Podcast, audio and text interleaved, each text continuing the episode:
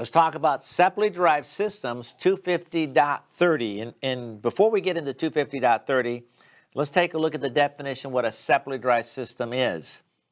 A separately derived system, let me just talk about it and then we can read the text.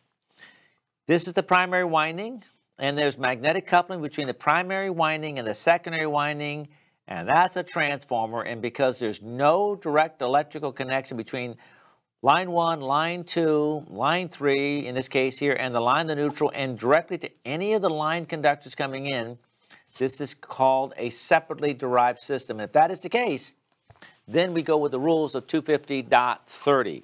Now let's read the actual definition. Separately derived system, if it's a transformer. An electrical source, which is the secondary winding, so this is other than the service, having no direct connection, none of the secondary conductors are connected to the primary conductors, no direct connection to circuit conductors of any other source other than those established by grounding and bonding, and I'd rather just pull out the, that, that bottom text. That doesn't serve a purpose at all. Doesn't mean anything here.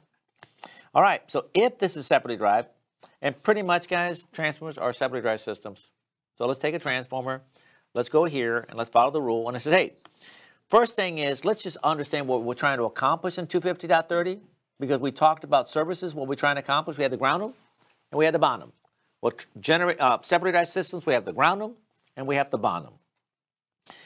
So you take your secondary system and we're going to ground it and that ground connection goes from the system with the system bonding jumper, then we go over with the grounding electric conductor, and then we're making a connection to the earth, right? That grounds this winding, because the system is the winding.